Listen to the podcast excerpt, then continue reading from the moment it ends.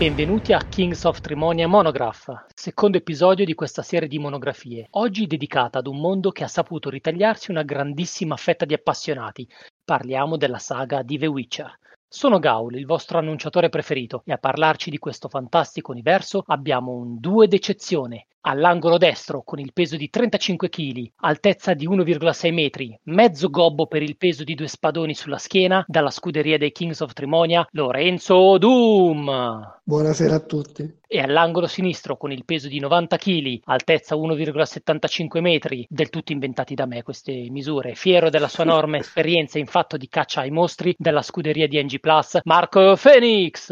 Buonasera signori arbitro dell'incontro. Molti di voi lo riconoscono come l'irreprensibile Federico, alias Eric Starbuck. Ehi, ciao ragazzi. Ok, non sarà un duello vero e proprio, ma più una coop. Introdurremo man mano gli argomenti e eh, voi ci illustrerete la vostra somma conoscenza. Doom, puoi fare gli onori di casa iniziando con l'introduzione al mondo di The Witcher. Ovviamente Marco, entra a gamba tesa quando preferisci. Allora, come penso molti sapranno, però per chi non è addentro alla, all'ambientazione di Witcher, diciamo che si basa su una serie di romanzi e racconti brevi dell'autore polacco Sapkowski, che ha iniziato a scrivere, mi sembra, ricordo male, nella metà degli anni Ottanta e poi in varie pubblicazioni e dopo sono stati ripresi dalla serie di videogiochi sempre degli sviluppatori polacchi CD Projekt. E quest'anno, anzi fine dell'anno scorso, c'è stata la serie di Netflix che ha rinverdito l'interesse per questa serie che di fatti ha fatto dei numeri clamorosi dopo la serie TV.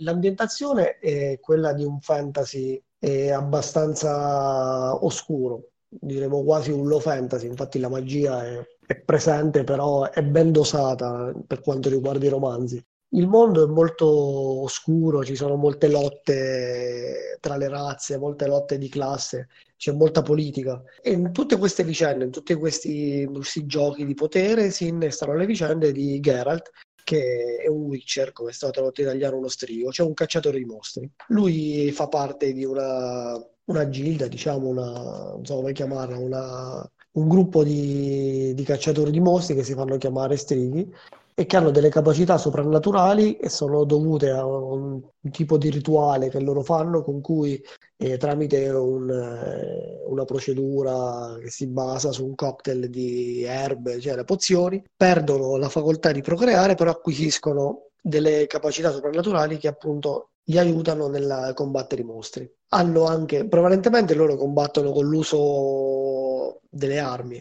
soprattutto nella serie di romanzi. Hanno accesso anche a alcune capacità magiche chiamate segni, però diciamo che non frequenti, non è frequentissimo il ricorso a questi segni, a differenza dei videogiochi. E poi hanno anche l'uso di particolari decotti e pozioni e con cui si potenziano ulteriormente a seconda del mostro, eccetera, della situazione che devono affrontare. Il mondo è un mondo appunto, diciamo, simile fantasy medievale, molto simile all'est europeo, infatti sicuramente Sapkowski ha preso a piene mani da, che è, da quella che è la sua nazione, appunto la Polonia, e i, i romanzi si basano molto anche sul folklore slavo e sulle favole del centro-nord Europa. Difatti ci sono molti richiami alle favole tipo Cappuccetto Rosso, La Bella e la Bestia, eccetera, che sono state eh, rivisitate da Sapkowski, soprattutto nella parte dei racconti brevi eh, con cui ha iniziato a introdurre Gerald, diciamo con varie modifiche rispettando un po' quelle che erano pure la prima stesura di quelle favole, prima che diciamo, Disney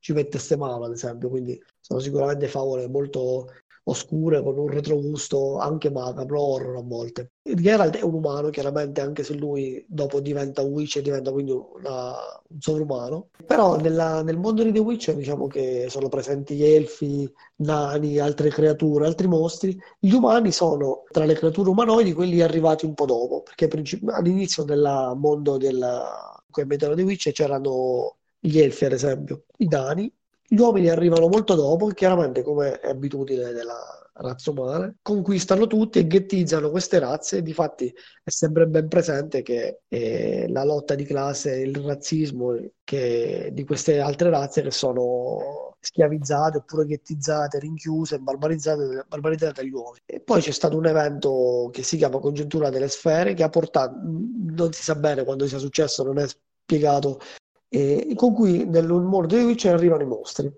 quindi creature soprannaturali, lupi mannari, ghoul, vampiri, eccetera. E quindi eh, da qui nasce la domanda per, eh, di sbarazzarsi di questi mostri, e da qui nasce pure l'offerta, appunto, di Witcher di aiutare le persone prendendo vari contratti a debellare queste minacce.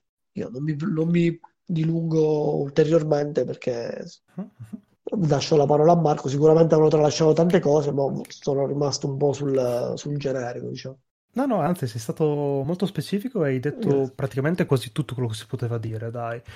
Uh, c'è yes. solo una, magari una piccolo appunto che si può magari fare sul fatto, magari della congiunzione delle sfere, del fatto che viene accennato durante uno dei giochi che è avvenuta 1500 anni prima le vicende di tutto quello che è successo e bene o male ci sono voci che dicono che anche gli umani siano giunti nel mondo di The Witcher assieme alle congiunzioni delle sfere. No, è ben precisato ci sono dei sospetti da parte degli elfi che chiaramente un po' se la sono legata al fatto che sono stati un po' ghettizzati e detto ah sono arrivati da là, diciamo e soprattutto il fatto che i Witcher sono nati dopo la condizione delle sfere, tramite la magia, tramite dei maghi che li crearono appunto per sopperire a questo, diciamo, arrivo di questi mostri che misero in, eh, che piegarono completamente il mondo, il continente, il mondo di The Witcher.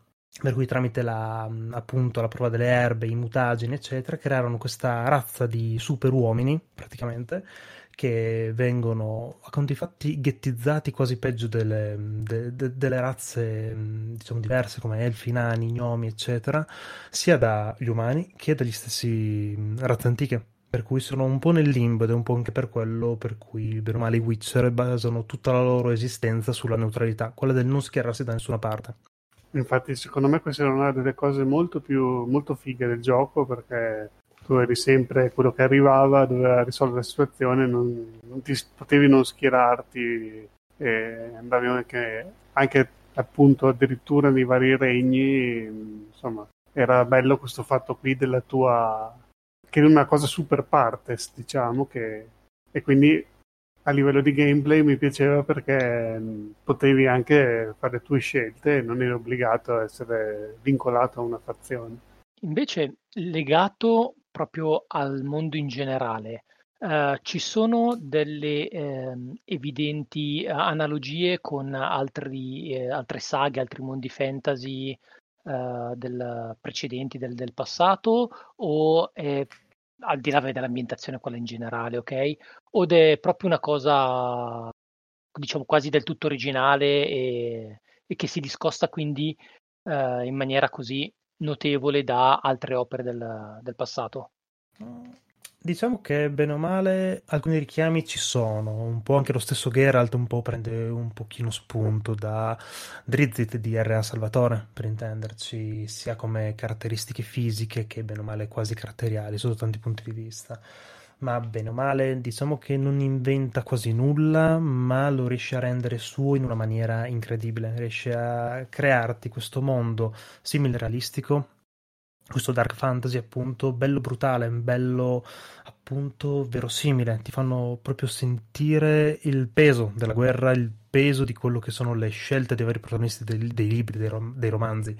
Non tende a volerti nascondere nulla, non tende a edulcorare le cose, non è che ti fa modello Disney in cui tutti sono felici e contenti, no, no, qui proprio diciamo che è un po' la cosa che, che caratterizza un pochino The Witcher, che lo mm, rende unico nel suo genere, è proprio il fatto che ti butta in mezzo alla guerra, in mezzo alla mischia, in mezzo appunto anche agli stupri, a tutte quelle conseguenze negative, la, le carestie, eccetera, senza darti nessuna serie a cui appoggiarti, proprio ti metti in mezzo e vai, cammina.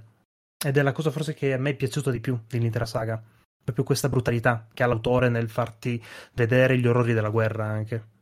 Sì, a me, se posso dire una cosa per quanto riguarda Sapkowski, non mi piace tantissimo come scritto, cioè, per quello che posso apprezzare della traduzione, chiaramente. Ehm, secondo me è un autore un po' sopravvalutato. È molto bravo, come dici tu, a rendere queste cose. Però a volte, secondo me, i personaggi sono eh, meno strutturati di quello che lui vo- avrebbe voluto fare, avrebbe voluto rendere. Non lo so, questa cosa della, dell'oscurità di fondo dei romanzi, non so se fino a, fino a che sono personaggi così profondi o se c'è un suo limite che non e lascia intendere quali siano dannati, e tenebrosi, è più, più, non detto di quello che lui dice. Anche, anche Geralt è molto più agnucoloso nei, posso dire il termine, nei romanzi rispetto a, ad esempio all'eroe che uno potrebbe idealizzare e potrebbe pensare rispetto a un po' sfigato, diciamo. Sì, sì, ma io per dirti una cosa che ho apprezzato perché lo rende abbastanza umano in quello che è. Perché sebbene dicano, facciano sapere spesso e volentieri che i Witcher non hanno emozioni, leggendo i libri comunque ti rendi conto che bene o male è una conseguenza alla fine di come il mondo li tratta, che alla fine loro si chiudono in se stessi e il tutto ciò può essere che magari me lo sono un attimino io elaborato leggendolo perché mi ha preso tantissimo come cose, magari ho dato più peso sì. rispetto a quello che ha l'intera, l'intera descrizione di Sapkowski però mi piace questa umanità, questa umanizzazione dei suoi personaggi, questi non essere perfetti, non essere degli eroi appunto a cui ispirarsi alla fin fine. La cosa bella è che anche Gara, che diciamo è il protagonista o il personaggio più importante ha tre protagonisti, però eh, nessun, nessun, personaggio nei libri di Sapkowski diciamo, ha il monopolio della, della virtù, cioè è il, è il, più virtuoso, ha il monopolio della verità, il monopolio della virtù.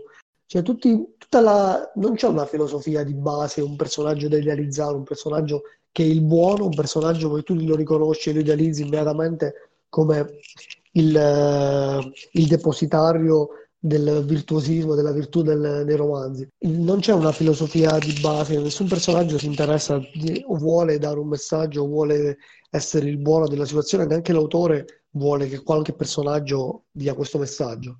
Ad esempio, anche le opinioni, i discorsi che dice Geralt, tu potresti pensare che siano il messaggio che vuole dare l'autore, siano la filosofia dei romanzi. Invece a Geralt semplicemente non gliene frega niente di lui vive la sua vita anche un po' sfigata, anche un po' eh, sbarcando il lunario, diciamo, e tutto quello che vuole, che emerge, tutto quello che è la sua filosofia di vita, è sempre data dal, dal confronto dialettico e nelle vicende e nelle gesta che lui fa. Questo lo fanno tutti i personaggi.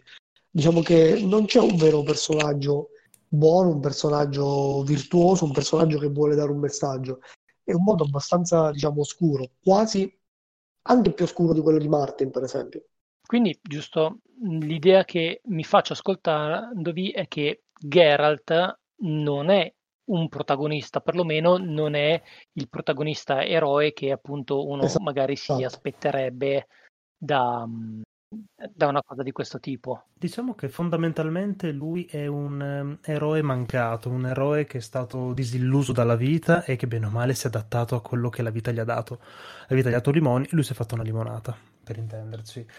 È voluto con la storia, diciamo che um, ha imparato, come diceva il buon Doom, a fregarsene, a, a un certo punto pensare quasi più a se stesso, sebbene in cuore suo inizi comunque sempre con quella vocina di fondo di dirgli di fare la cosa giusta ogni tanto, ok? Però fondamentalmente questo che anche Sapkowski secondo me voleva dire che non è una storia dove ci sono eroi da idealizzare, non c'è il cavaliere senza macchie, senza paura che sai che sarà l'eroe in tutto e per tutto. Qua i personaggi falliranno, qua i personaggi sbaglieranno e pagheranno le loro conseguenze. E secondo me è uno degli aspetti più belli dell'intera saga. Sì, è così. Che ho trovato molto più bella rispetto anche a tanti altri Questo libri. aspetto ho reso meglio rispetto alle cronache di Ghiaccio del Fuoco, secondo me.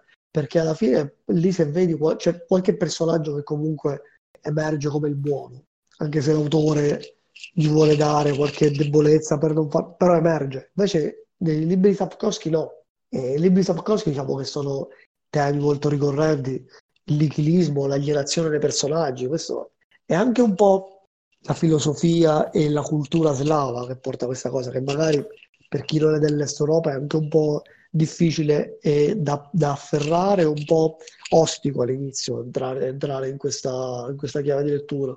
Qualche altra curiosità su Geralt? che non è magari l'eroe che ci si aspetta da, da, un racconto di tipo fantasy, perlomeno magari vecchio stampo, eh, però è il personaggio con cui tendiamo ad immedesimarci quando giochiamo o quando leggiamo i libri. Beh, sicuramente si potrebbe dire che lui rispetto a tanti altri Witcher si può dire che sia un po' una mosca bianca. O giusto per fare anche il verso al colore dei suoi capelli, un po' il soprannome che gli danno del lupo bianco. Sul fatto che lui sia comunque una, un umano estremamente dotato, un po' anche grazie ai suoi geni e rispetto anche un po' alle caratteristiche con cui vengono creati Witcher, perché solitamente i Witcher sono frutto della bambino sorpresa. Quindi magari una persona ti salva la vita e tu per ricompensarlo sarai la sorpresa che riceverai quando arriverò a casa, che potrebbe essere magari un raccolto superiore, un bambino inaspettato e cose del genere. Solitamente il metodo per reclutare appunto i Witcher da parte di altri Witcher è appunto fare la legge della sorpresa, quindi andare a reclutare bambini inaspettati da, um, a casa di persone veng- a cui vengono salvate le vite nel caso non possano pagare. Geralt, a differenza di questa usanza, viene dato di spontanea volontà dalla madre a Vesemir, il um, capo della scuola del lupo, di cui Geralt fa parte praticamente. Che altra particolarità, questa Visenna questa madre di Geralt, non è altri che una potentissima maga. E la cosa che fa specie è che c'è un caso su un milione che una maga riesca ad avere un bambino. Perché chiaramente, come detto prima dal Buon Doom, le maghe, i Witcher, sono sterili quando fanno il loro processo di, diciamo, potenziamento.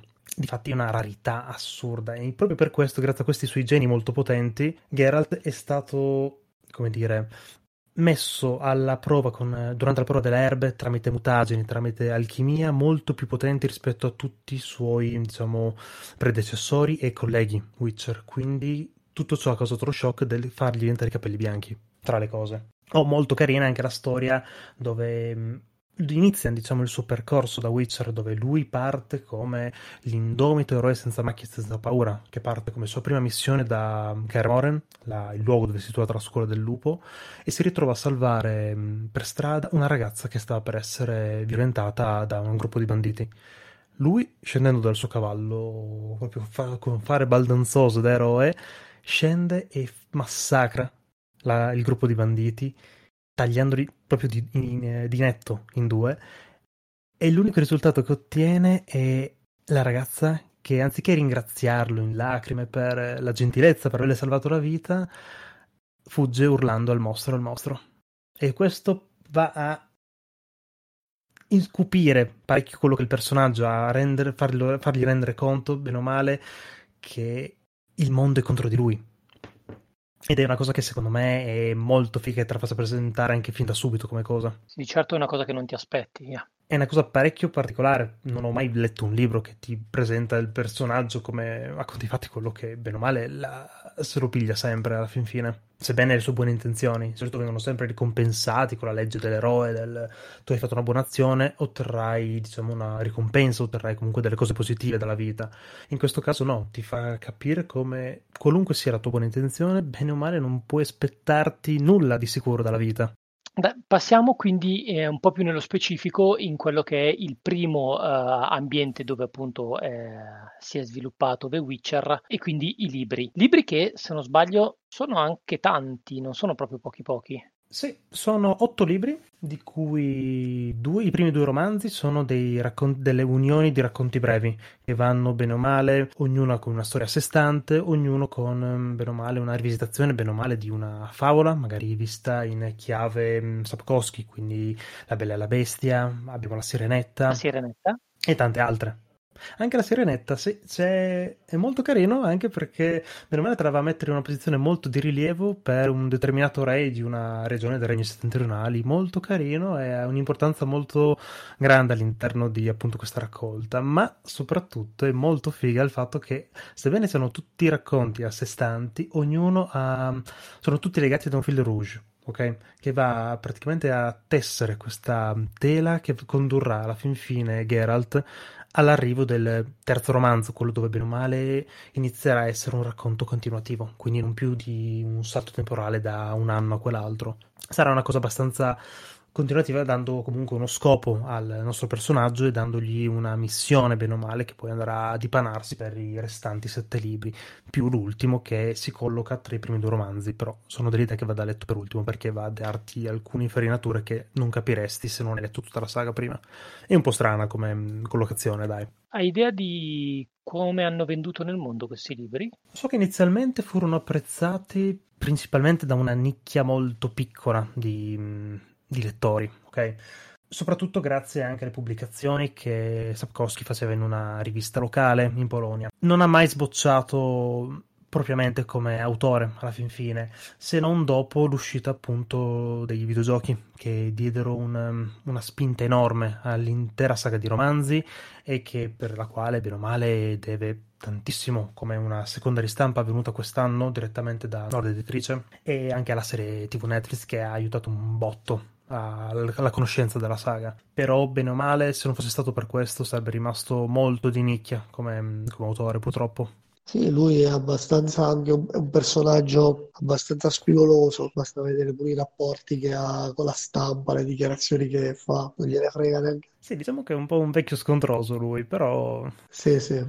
Si fa voler bene ogni tanto, dai. Sì, sì, sono pure racconti di lui quando ha fatto il film a copia a Lucca. A un certo punto si è, incazzato, è andato via, ha lasciato delle persone stanno lì Lo è tornato il giorno dopo a completare le firme.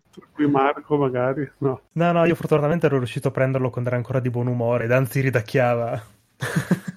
sì, io sono riuscito a farmi firmare quattro libri su, su, sugli otto che, che, ho, ma diciamo che anche lì sotto anche raccomandazione diciamo, della Nord Editrice che organizzava questo incontro ha sempre de- hanno sempre detto vi mi raccomando non portategli la copertina del videogioco che si arrabbia qui lì.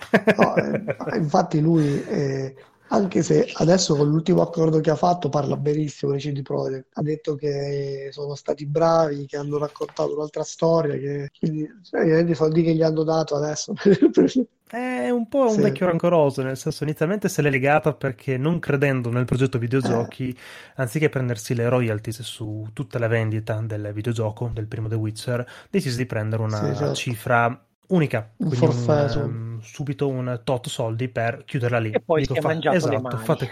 Poi si è mangiato le mani tantissimo, ma tantissimo. Infatti lì divenne una persona rancorosissima che diceva, eh, mi hanno fregato, eh, qui hanno truffato, qui e lì.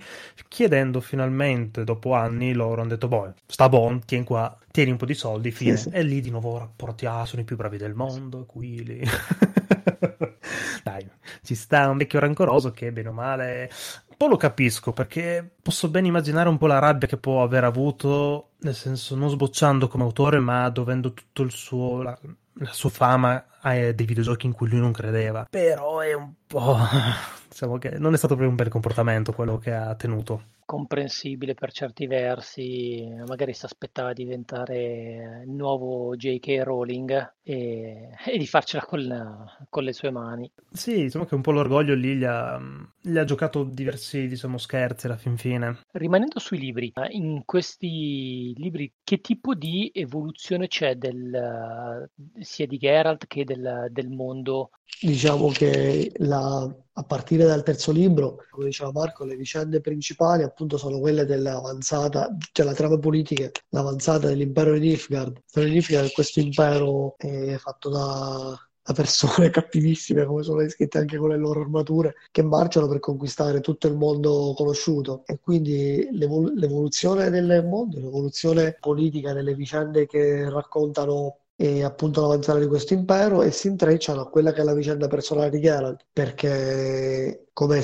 sapranno sicuramente tutti quelli che hanno giocato i giochi quando ho visto anche solo un artwork cruciali sono le vicende di Siri che appunto è la figlioccia di Geralt. Ed è l'elemento diciamo cardine su cui dopo vengono di, viene ad incardinarsi la storia e anche dopo i videogiochi. Diciamo che CD Projekt Red dall'inizio infatti non aveva tanto creduto nella, forse non aveva ben capito quella che era l'importanza di Siri. E di fatti l'avevano tralasciata nei primi giochi e poi invece l'importanza anche che, che ha a livello sia politico che a livello soprannaturale e magico della storia è fondamentale. Tutta la vicenda ruota attorno a Siri, anche i paradossi che le crea con la magia e con i suoi viaggi interdimensionali. Paradossalmente potremmo definirla così la, lei è la vera protagonista dell'intera vicenda alla fin fine, perché bene o male Geralt è un po' quello che crea i presupposti esatto. per la mm, nascita diciamo, di questo personaggio, così.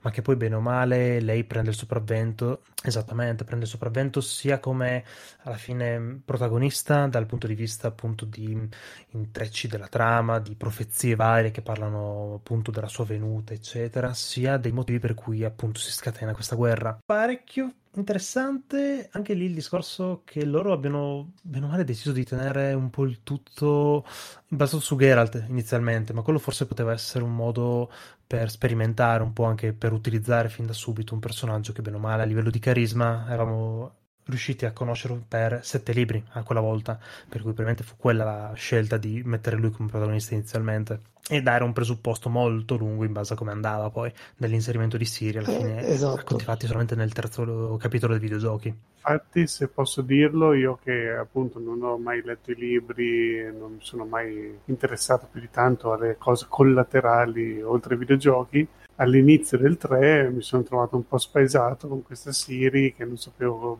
bene o male chi fosse, non, eh, mi stava anche un po' su, sulle balle all'inizio. Poi dopo, durante il gioco, ovviamente l'ho rivalutato, è stato un personaggio bellissimo e mi sono innamorato di lei. Però nel, eh, all'inizio proprio detto ma chi è sta qua? Adesso mi devo portare la bambina dietro. Cioè, eh, mi dava un po' l'impressione, cioè, perché appunto per ignoranza, perché non, non avendo mai letto i libri così, perché molta gente appassionata di The Witcher, prima che uscisse il 3 ormai si era già appassionata e aveva già letto tutti i libri. Io invece ovviamente che non leggo mai niente, sono ignorante come una capra e non, mi sono trovato nella situazione appunto di dire ma chi è sta qua, che palle, chi se ne frega, un po' anche Yennefer perché no non c'è. eh, è, è solo citato solo c'era sì. nel 2 viene accennata no, nelle cazze. Eh, viene solo accennata. Infatti dicevo ma dove sono? Io mi chiedevo sempre dove sono Tris? Dov'è eh, la, la Shani? Eh, perché appunto perché mi partono subito in quarta con Yennefer e con eh, Siri sì, hai, hai ragione. infatti anche ho avuto questa impressione anche se sapevo più cose della storia. Non so se danno l'impressione che, di non aver letto i libri oppure che volevano cambiare completamente la cosa, le cose e dopo hanno ripensato più tardi per rimettersi, per, anche perché il, il terzo gioco, The Wild Hunt, diciamo che potrebbe anche essere visto come ambientato tra il, la fine dei libri e il, e l'ultimo romanzo che diceva Marco, diciamo che non è completamente ad Enrichiano, non è completamente slegato dai libri come sono gli altri due giochi, diciamo che proprio prendono le distanze, stravolgono molte cose. Mm, in realtà, nì, ti dirò, dal primo capitolo di The Witcher l'ho trovato molto legato ai libri, cioè ha un sacco di citazioni, un sacco di richiami, vengono addirittura nominati... No, di, di, dico, dico, a livello di personaggi che, che, hanno cambiato molte cose, tipo Alvin, che potrei, o Triss, eccetera. Sì, no, diciamo lì forse è stato un modo... Allora, Partiamo dal presupposto che i videogiochi non sono nient'altro che un enorme what if fatto con il cuore in mano da parte di CD Projekt che sembra sì. abbia amato profondamente l'intera saga di Sapkowski. Quindi è più una, quasi una fanfic fatta da un amante della saga a livello proprio trascendentale, ok?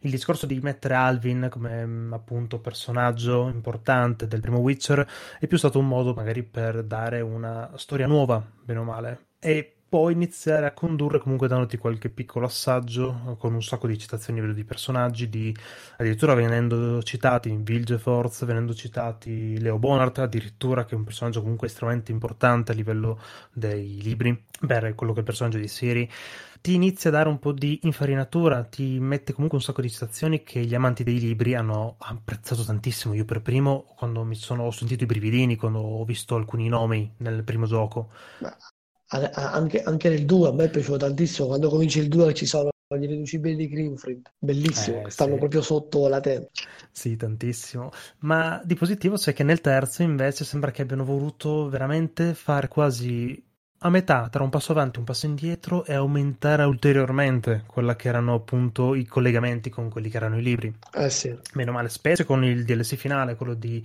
Blood and Wine, quando ambientato a, um, a A Beauclair, esatto, a Toussaint, ti fa una piena full immersion di quello che erano appunto i libri. E secondo me, non avendo letto i libri, si potrà apprezzare la metà di quello che... E lì quando ho giocato Blood, Blood and Wine sono rimasto così da, da, quel personaggio particolare che adesso magari non lo so, diciamo. Ah, come importanza. Esatto. Ah, guarda, sì, io sì, ti giuro, io quando l'ho visto apparire mi sono messo a urlare.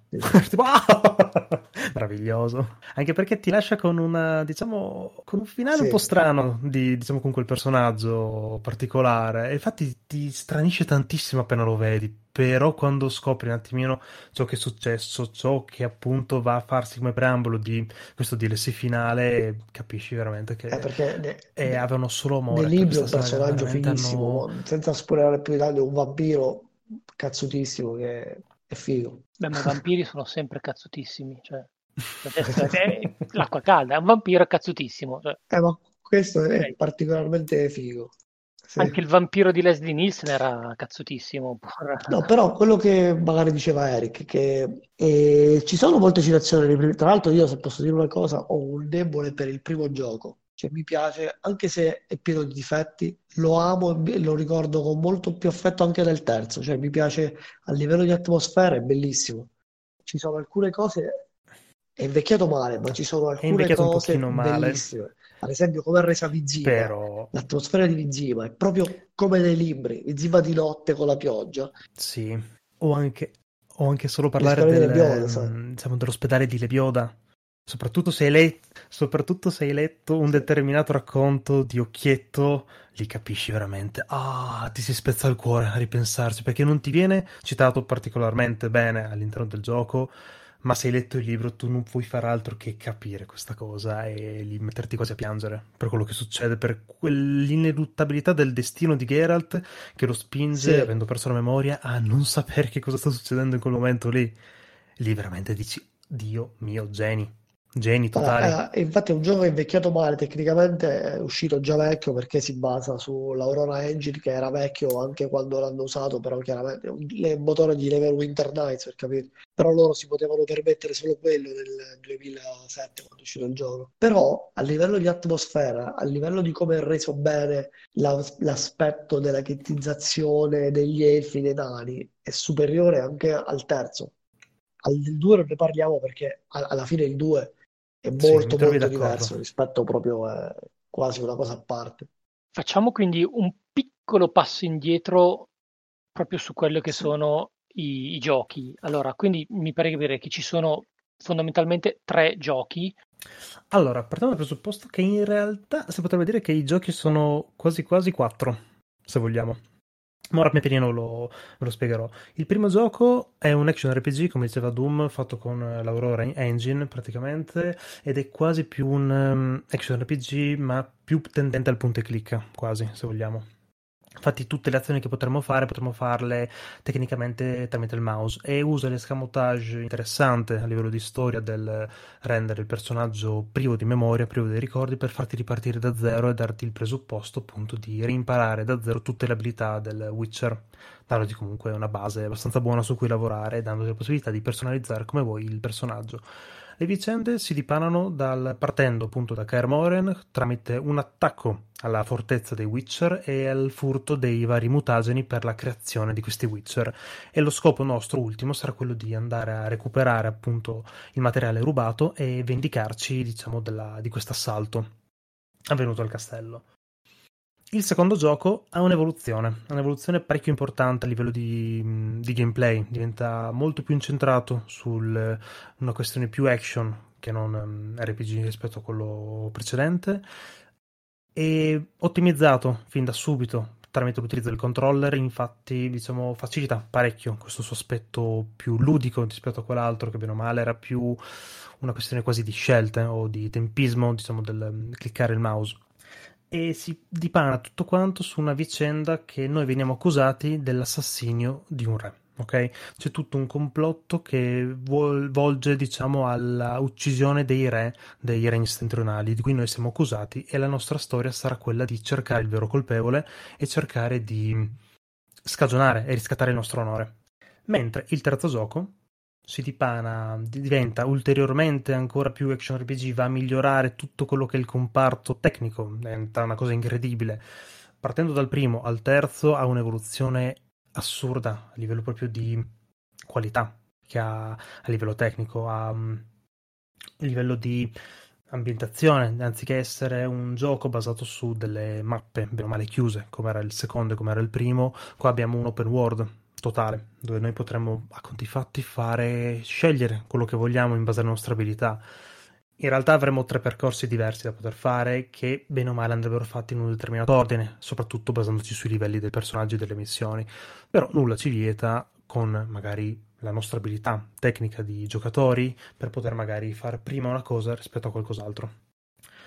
E tutto quanto si dipanerà appunto sulla questione della caccia selvaggia che riapparirà e noi che avremo ottenuto di nuovo i nostri ricordi dovremo cercare appunto di sventare questi piani di questa caccia selvaggia e recuperare diciamo ciò che abbiamo perduto molti anni prima.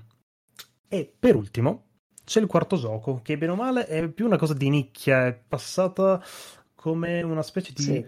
spin-off del Gwent, che il Gwent era un minigioco fatto in The Witcher 3, o meglio, si può dire che in ogni gioco di The Witcher ci sono sempre stati dei minigiochi più o meno importanti.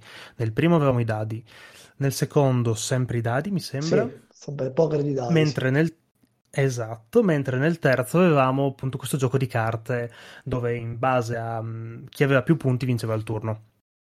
Fu un gioco che colpì talmente tanto i giocatori che CD Projekt Red puntò a farne uno standalone che attualmente eh, tira abbastanza l'utenza da averlo reso un gioco abbastanza importante anche a livello di esports, per dire, e nel corso degli anni ha avuto evoluzioni enormi.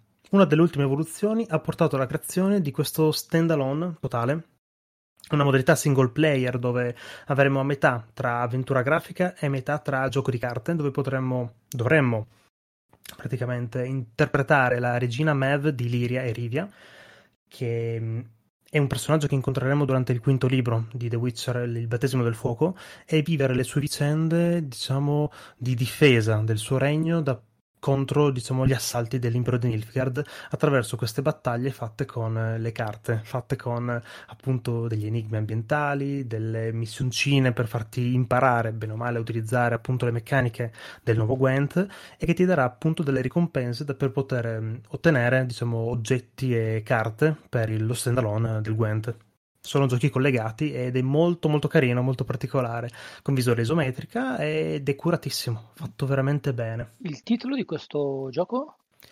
Questo gioco si chiama Thronebreaker The Witcher Tales. Ok.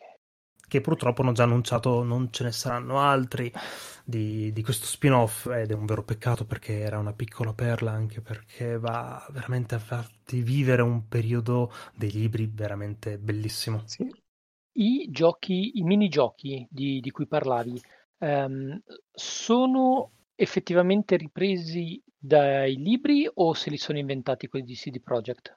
No, sono cose che si sono inventati i CD Projekt, pen- penso più per creare un mondo meno male veritiero, vivo. Alla fine sono tutti minigiochi che noi possiamo fare magari dentro le taverne o nel- nelle bische clandestine, quindi magari anche il pugilato o appunto il poker di dadi. Penso fosse più un modo. E c'è anche la gara di insulti come Monkey Island nel terzo. Sì, sì, sì. No, Davvero? Cioè, non stai, prendendo in giro. Figo. Una cosa sì. Tu sei la gomma, io sono la colla. Fantastico, fantastico. Devo correre a giocare, devo recuperare ancora due in verità. Tu non ascoltare Marco, non... fai finta che non abbia detto. Sì, mi hai già fatto soffrire. mi eh, ma io vivo di backlog uh, infiniti. Ottimo, ottimo. Uh, quindi non sono mh, appunto degli RPG eh no. uh, veri e propri, ma sono più sempre più votati all'action. Sono molto diversi tra loro. Il primo, chiaramente, per una, per una questione tecnica di limitazione del motore, è, è basato su delle macro aree che non sono neanche così estese e con, le, con un sistema di combattimento abbastanza semplice, che a me, a me, piaceva, quando ci prendevi la mano era bello, era quasi un gioco di, di ritmo, e, però diventava anche diventava troppo facile fin da subito, diventavi subito sgravatissimo ed era, si finiva quasi da solo. È quello che ho notato anch'io, è il sistema del primo, che è l'unico che ho giocato, mi sembrava sì, abbastanza sì, sì. rompibile e permetteva di diventare velocissimamente una macchina da guerra che se, ovvio che se io penso a un, un essere comunque superiore ad un umano con dei poteri così, mi aspetto che abbia non dico vita facile, però che si senta questa potenza, però poi dal lato prettamente ludico eh, avere veramente la, la, via completamente spianata in un gioco del genere un po' mi fa stonare E forse è questo che mi ha frenato un pochettino poi dall'andare avanti eh, seguendo gli altri proprio nel corso, anche perché il sì. primo guardavo un attimo è del 2007 e il terzo del 2015. Quindi sì, diciamo che, che nel primo lo scontro paradossalmente più difficile è quasi il primo boss, che è un, un mastino infernale, perché lì non sei ancora fortissimo e ti... L'ultimo, l'ultimo, l'ultima area, proprio, anche se i nemici in teoria sono fortissimi, li ammazzi, io cliccavo un tasto, li ammazzavo, anche perché c'è un, c'è un bug, bug, chiamiamolo, puoi concatenare varie pozioni, diciamo che Geralt può assumere un tot di pozioni perché c'è un indice di tossicità, quindi non può bombarsi prendendo otto pozioni contemporaneamente, però nel primo, eh, giocando con i cooldown, eh, riuscivi a un certo punto ad avere anche 4-5 pozioni insieme magari anche per soli pochi secondi, però se, ti, se do, le dosavi bene a ridosso di uno scontro diventavi onnipotente e quindi diciamo che non era sicuramente il suo punto di forza il mm. combat system. Uh, diciamo che nel primo, ancora più semplice di questo, era parecchio sbilanciato come cosa, specie dal punto di vista dei segni. Se anche appunto come parlavi della bestia, il primo vero boss che incontri, se tu tiri su, diciamo, anche solo di un punto il segno del, di Yard, dove vai praticamente a fare una raffica cinetica e vai a stunnare l'avversario, sì. hai la possibilità di sì. shottare qualunque avversario, compresa la bestia. Cioè, infatti è una cosa estremamente sbilanciata e che Meno male anche come dicevamo prima nei libri i segni vengono utilizzati estremamente raramente come cosa. Però principalmente una meccanica molto bella dei giochi che, come avete detto voi, tendono effettivamente andando avanti a diventare estremamente semplici, anche giocati alla difficoltà massima, anche il terzo compreso. Inizi magari in difficoltà, però poi ti adatti molto velocemente e diventa estremamente semplice. La vera meccanica interessante del primo rispetto agli altri è che se tu non ti informi, non leggi, non compri i libri o scopri informazioni su determinati mostri, tu difficilmente li puoi affrontare, difficilmente puoi ottenere cose, anzi, se tu non sai cosa vai ad affrontare, non ti sei studiato prima il tuo avversario, non puoi effettivamente neanche lottare, non puoi neanche ottenere oggetti o materiali da quel determinato mostro quando lo uccidi. Questo è interessante. Sì. Era una meccanica estremamente bella che purtroppo, forse per magari facilitare i giocatori nuovi, è andata a perdersi man mano che andava avanti. Infatti, nel terzo, bene o male, non, sei, non ti serve neanche saper nulla. Appena tu citi qualcosa, puoi buttare det- letteralmente qualunque cosa. Mentre nel primo era tira preclusa completamente come cosa. È, ver- è verissima questa cosa, ed è anche una delle cose che mi piace più del primo. Perché se tu non acquisivi informazioni nel tuo bestiario, ad esempio parlando con certe, soprattutto parlando con le persone, leggendo i libri, non hai proprio gli strumenti per affrontarle. Negli altri giochi si è persa questa cosa e per molti aspetti, appunto come dicevo prima, il primo, libro, il primo gioco è quello che ti fa respirare molto di più l'atmosfera del, dei romanzi. Tra l'altro, il primo gioco, come ultima particolarità, ha anche un editor di cui tanti ragazzi è hanno vero, fatto magari le loro avventure legate al mondo di The Witcher. So che alcuni hanno anche ricreato interi capitoli dei libri da farti vivere e giocare con i personaggi, che è una cosa estremamente carina. Notevole.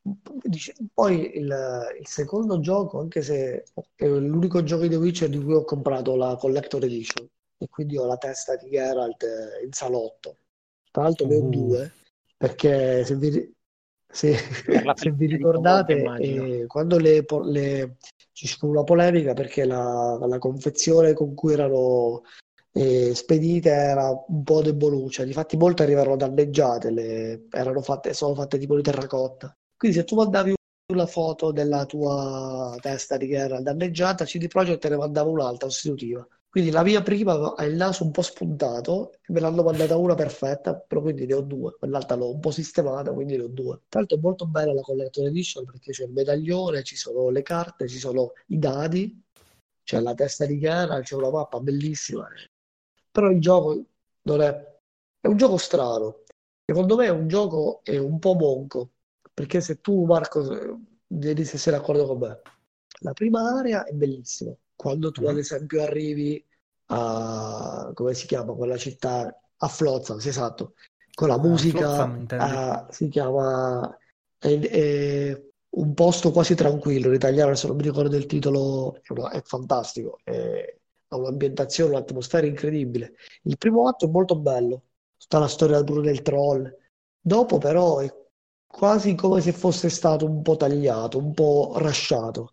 Il terzo atto, se ti ricordi bene, prima della Enhanced Edition, durava tipo un'ora. Dopo lo, lo incicciottirono un po' con delle altre quest. E quindi è, a livello pure di storia, sì, introduce molti personaggi dei libri, molti risvolti politici, però è quello che mi piace di meno, quello un po' più deboluccio dei tre. Per non parlare anche del combat system che è proprio Sì, molto macchinoso, con il sistema dell'adrenalina. Eh sì, è Eh, è, mo- è- è un legno lui. Sì, lui è proprio un legno. è- Diciamo che di carino c'è che bene o male, in base alle tue scelte, puoi vederti spezzoni interi di gioco completamente diversi rispetto a qualcun altro, ok? Quindi letteralmente due o tre bivi all'interno del gioco da poter fare e vivi letteralmente volendo due storie completamente diverse sotto tanti punti di vista. Ha tante meccaniche buone a livello di, appunto, magari segni, a livello di evoluzione del personaggio, però è probabilmente il suo punto più debole quello del gameplay, come, come storia. E concordo sul fatto che probabilmente è quello che mi piace meno della trilogia alla fin fine. E anche quello che introduce i quick time, che sono, proprio sono stati levati, infatti, i combattimenti con i boss, che spesso erano proprio Sì, o anche la Gli abilità scherzi. di, dello- di alcune sezioni di stealth, diciamo, sono state un, un esperimento strano che hanno detto ok, mai più, però hanno imparato dai loro errori, dai. E sono anche quelli che si discostano molto più dai giochi perché introducono i personaggi tipo Roche e Yorve che sono comple- OBS, che sono completamente inventati. Diciamo che riprendono alcuni personaggi che erano stati tralasciati nei libri, però la storia è completamente, eh, la maggior parte dei personaggi e anche i bivi che ci sono. Cioè, a me non è piaciuto da quel punto di vista perché venendo dal primo ti senti un po' tradito per quello che è l'ambientazione, anche perché non, si- non c'è la città non ci sono eh, quasi sempre in aree eh, che tu non sei abituato e quindi eh, non lo so, mi è piaciuto molto meno rispetto al primo e anche al terzo. L'ultima cosa che volevo dire su, solo su quanto riguarda i giochi che ho, ho accennato prima è che anche nel terzo eh, diciamo che si perde un po' e non hanno, fino adesso CD Projekt non è riuscita a catturare bene a sia a livello di combat system quello che è il, il modo di combattere di Geralt, perché paradossalmente era quasi reso meglio del primo, che era come quasi una danza, andando al ritmo, eccetera, anche se poi aveva un sacco di difetti, che del terzo, che è un combat system molto più completo, però tradisce un po' quello che è il, il tipo di combattimento che usa Geralt. Geralt non usa così tanto le bombe, non usa così tanti segni, non è, non è un personaggio che combatte in quel modo e soprattutto non è un personaggio che ricorre alla violenza così frequentemente come nei giochi. Io capisco che ci siano eh, delle esigenze di gameplay, è chiaro che eh, hanno provato loro a inserire gli elementi di investigazione, come con quello proprio dei sensi da Witcher. Però a me piacerebbe molto che in un futuro gioco di cui si vocifera venisse sviluppata molto di più quella che è la cosa, la- l'aspetto delle scuole e soprattutto dei contratti da Witcher, di quella che è l'attività di Witcher. Mi piacerebbe quasi che il dover cacciare e combattere un mostro, una bestia, fosse approfondito come un Monster Hunter. Mi piacerebbe tanto che fosse centrale come quello, perché è una cosa che secondo me si è persa un po' nei giochi finora. Uh, capisco quello che vuoi dire. Allora, però c'è da dire che nel terzo capitolo, bene o male, con appunto il ritorno dei ricordi e la sua missione di voler ritrovare appunto Siri, che ci viene affidata da Yennefer appena la incontriamo, bene o male, Sì. dà poco spazio, diciamo, al lavoro da Witcher, anche perché con la mentalità che ha Geralt, anche in base agli ultimi libri, diciamo, della sua storia, tutta la parte di missioni secondarie non doveva neanche esistere vista la psicologia del personaggio, perché il suo unico punto focale che lui si poteva concentrare era solamente Siri. Siri in pericolo, via. Frega cazzi di qualunque cosa, di chiunque, via andare. Per cui è stata più una scelta a livello di gameplay, quella di mettere tutto quanto mh, Così, io l'ho apprezzato parecchio perché comunque anche tutti i contratti che ci sono nel terzo capitolo sono bene o male unici e sono bene o male storie molto belle. Io non ho mai giocato un, un gioco, un, un, RPG che avesse delle missioni secondarie comunque così ben scritte o così profonde, bene o male, in qualunque suo aspetto. Ha fatto storia dell'RPG. Sì, ma assolutamente è una cosa più unica che rara. Cioè, letteralmente è il primo gioco che mi abbia fatto immedesimare così tanto e mi abbia dato comunque delle missioni che non fossero vai e raccogli 10 cavoli, vai e uccidi 15 conigli, random, da contadino random, qua ogni bene o male, ogni missione secondaria, anche la prima, la più stupida che incontri, che di, c'è la vecchia che ti dice di recuperargli la padella da dentro casa perché c'è un, um, uno spettro che le infesta la casa Bene o male, anche quella hai tutta una parte di investigazione che devi scoprire tramite le ceneri che ci sono dentro questa padella e tutto il resto. Va ad approfondire un botto tutto quello che è appunto l'immersione che hai nel mondo di gioco. Sì, sì, sì e, e diciamo che una sfumatura, una cosa che mi piacerebbe, però eh, mi rendo conto che poi i, gio- i libri sono una cosa e le esigenze di dinamiche di videogiochi sono un'altra probabilmente The Witcher 3, meglio di The Witcher 3 è molto difficile fare per, eh, per quanto riguarda trasporre Geralt su uno schermo. È chiaro che è molto difficile per come l'hanno sviluppato, è mostruosa. Io ho capito, tu vuoi The Witcher The Telltale Adventure. Sarebbe figo. No, i, i, i, giochi, i, giochi, sono fantastici. Io ancora adesso certe volte ricarico il gioco solo per farmi un giro a Novigrad e non mi capacito di come abbiano potuto fare quella, una cosa così incredibile. Cioè, fantastica Novigrad magari un giorno faranno un gioco con varie città dell'universo di The Witcher tutte grandi come Novera, sarebbe incredibile. Cioè, la prima volta che l'ho vista sono rimasto. Ricordiamo che The Witcher è di 5 anni, The Witcher 3 è di 5 anni fa. Infatti, è stata una cosa incredibile quando è uscito. E poi mi dispiace che abbiano tolto le carte perché del primo erano una cosa che mi, pi- mi piaceva tantissimo. ah, le carte degli incontri, ok.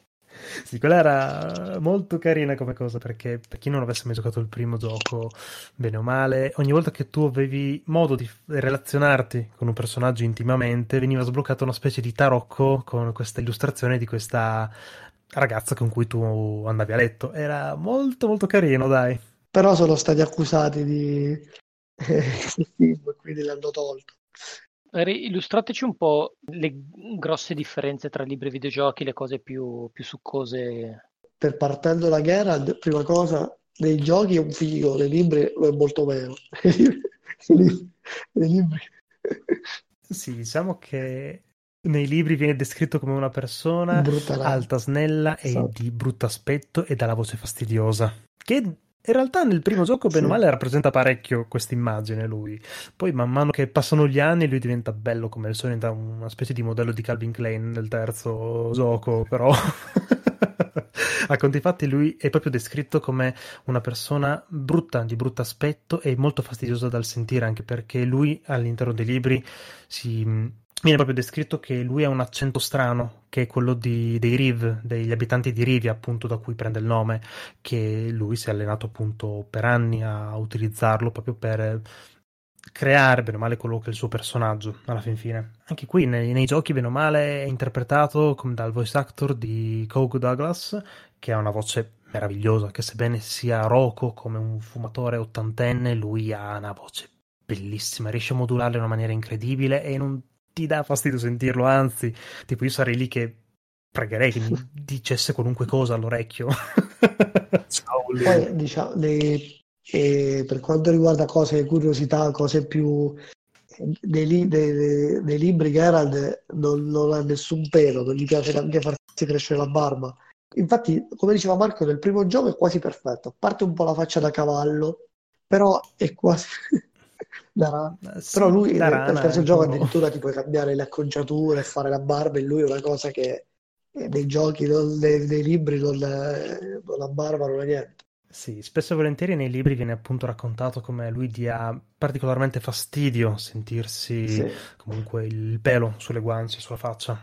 O anche un'altra particolarità è il fatto che spesso e volentieri nei libri lui utilizza una specie di fascia in pelle da mettere in, sulla fronte per tenere fermi i capelli anche, cosa che nei giochi non vediamo mai. Forse nel primo gioco con una determinata armatura forse appare come piccolo richiamo, però da lì in poi non è più stata utilizzata questa appunto questa tipo fascia da fascia in pelle, fascetta in pelle, diciamo da, da fronte, o per l'appunto, come dicevamo prima, anche l'uso smodato di segni, di bombe, di attrezzi durante il, i giochi, nei libri, bene o male, è molto raro che lui utilizzi segni, anzi nei primi libri utilizzerà in totale una decina di volte i vari segni e neanche tutti.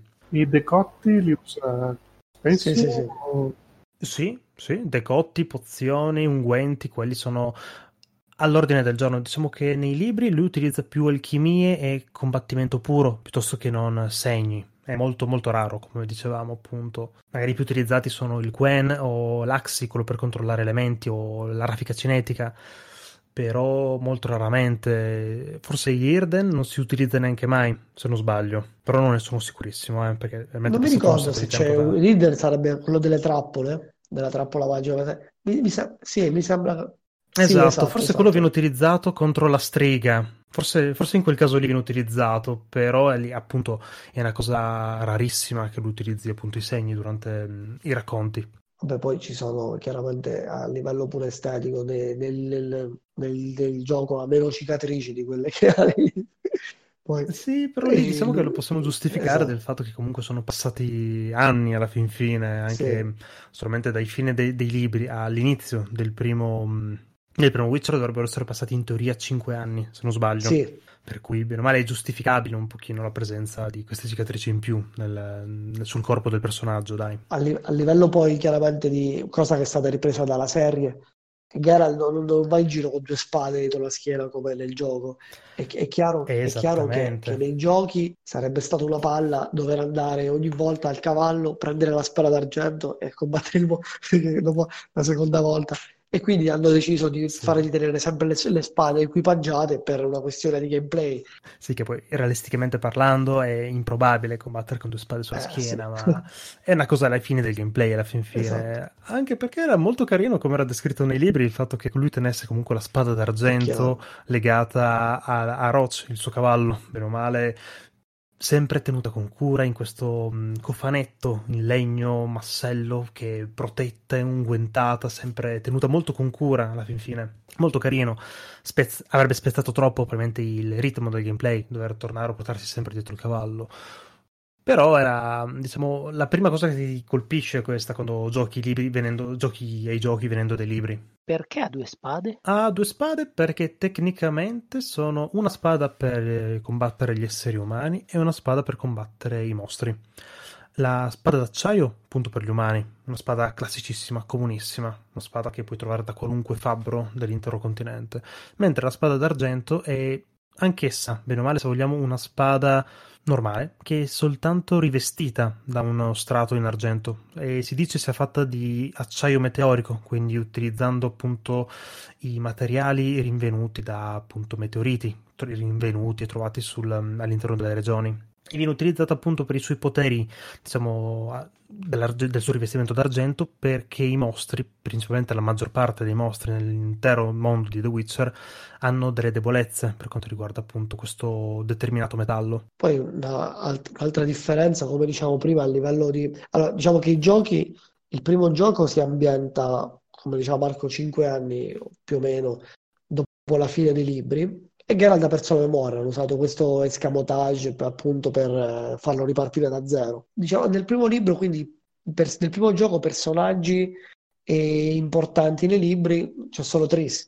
Tris che però è molto diversa da Tris dei libri. Diciamo che il discorso pure anche che facevamo prima, è come se in Tris avessero voluto sintetizzare sia Tris sia Yennefer, perché fa, Tris fa molte cose che faceva Yennefer e assume molti ruoli che nei libri fa Yennefer e dopo invece eh, hanno modificato questo introducendo Yennefer nel terzo gioco.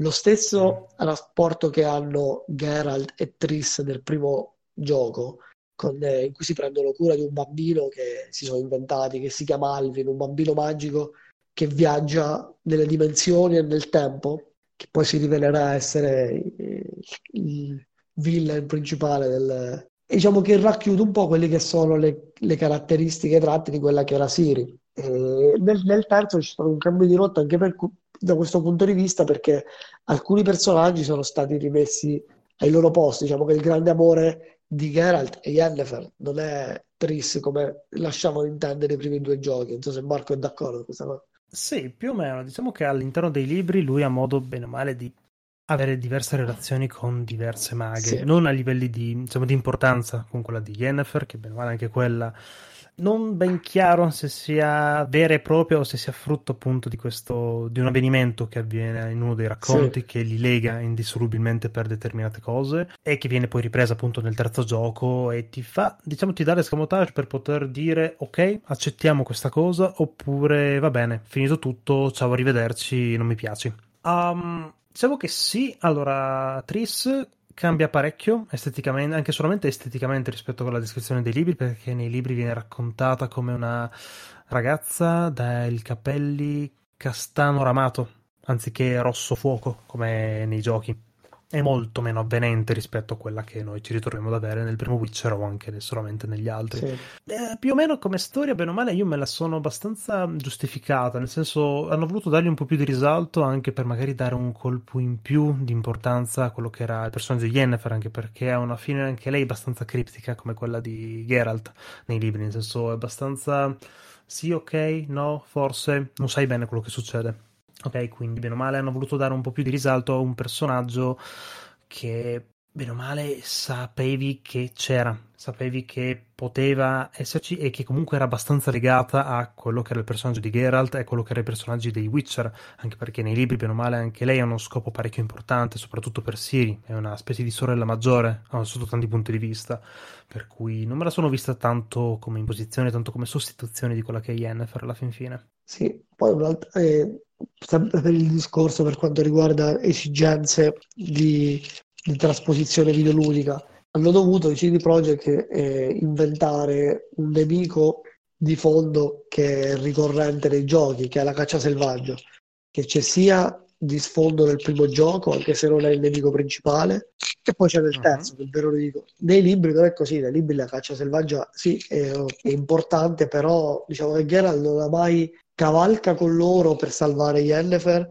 però loro danno la caccia a Siri, Siri ci interagisce alcune volte, però di fatto non sono nemici di Geralt come sono nei giochi. Sì, viene giustificata come cosa dandoti comunque dei presupposti parecchio anche interessanti, uh, soprattutto nel primo gioco ti dà comunque un background rispetto a quel lasso di tempo che manca dai libri al primo gioco.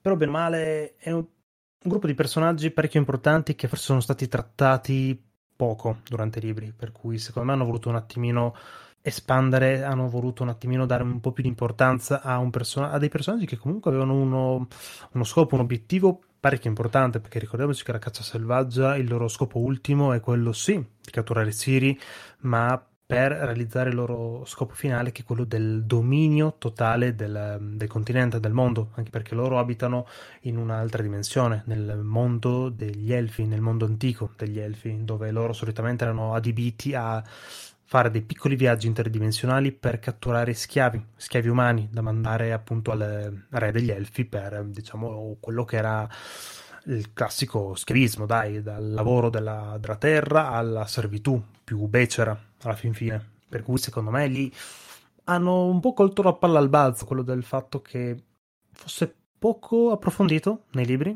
bene o male, e è andato un po' più di risalto loro. Secondo me ci stava, dai. Altra differenza, ad esempio, il di Dandelion di Ranuncolo, Ranuncolo eh, che, nella, che paradossalmente nella serie TV è molto più fedele ai libri non dico tanto come l'hanno caratterizzato, ma proprio per l'importanza che ha, perché vale, lui è sempre in giro con Guerra, cioè nei giochi è, più è molto è più marginale. Nel terzo soprattutto, nel terzo mi aspettavo che avesse un ruolo molto più importante, nel secondo no, praticamente non c'è.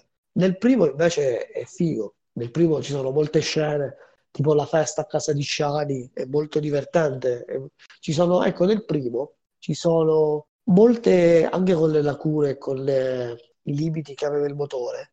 Poi ci sono molte scene, molte quest, molti particolari che ti facevano approfondire molto meglio i personaggi, secondo me. Sì, anche perché, come dicevamo, appunto con l'escamotage del far perdere i ricordi a, a Geralt hanno dato un modo per poterteli ripresentare, farti un piccolo approfondimento ogni volta che li incontravi, ogni volta che la storia evolveva per appunto ripresentarteli o approfondirteli un attimino. Ed effettivamente si sente un po' la, la, sua mancanza, non tanto nel 2 che bene o male è abbastanza presente, ma più nel 3 che fa quasi delle comparsate se vogliamo alla fin fine. Non è proprio quel personaggio sempre lì presente, o soprattutto me lo sarei aspettato molto più presente una volta uh, stati a, nell'ultimo DLC.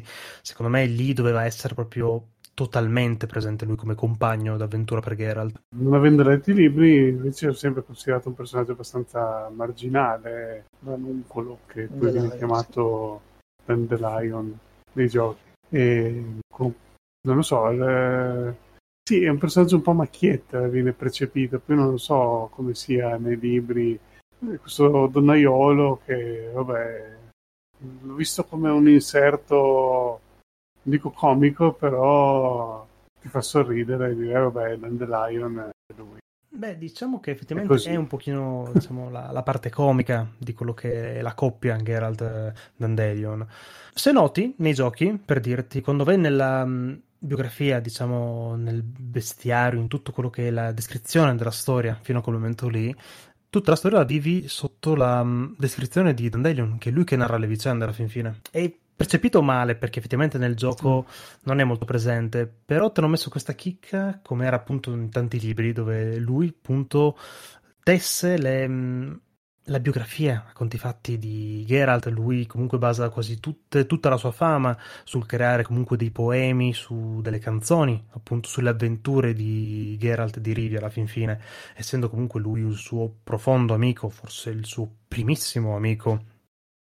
Al di fuori diciamo di, degli Witcher di Carmoren, si ritrova comunque a fargli da spalla in qualunque situazione, anche tante volte contro la sua volontà, si ritrova a essere in mezzo alle sue avventure e a doversi far assistere puntando su quella che è l'umanità di Geralt. Diciamo che è quello che lo tiene a conti fatti attaccato all'umanità, a non lasciarsi abbandonare completamente al cinismo, alla fin fine che il mondo lo costringe a, a essere alla fin fine. Eh, sì, eh, fondamentalmente le differenze che ci sono tra i giochi e i libri sono queste. Nei libri ci sono molti meno mostri che nella serie TV, però chiaramente eh, anche questo è...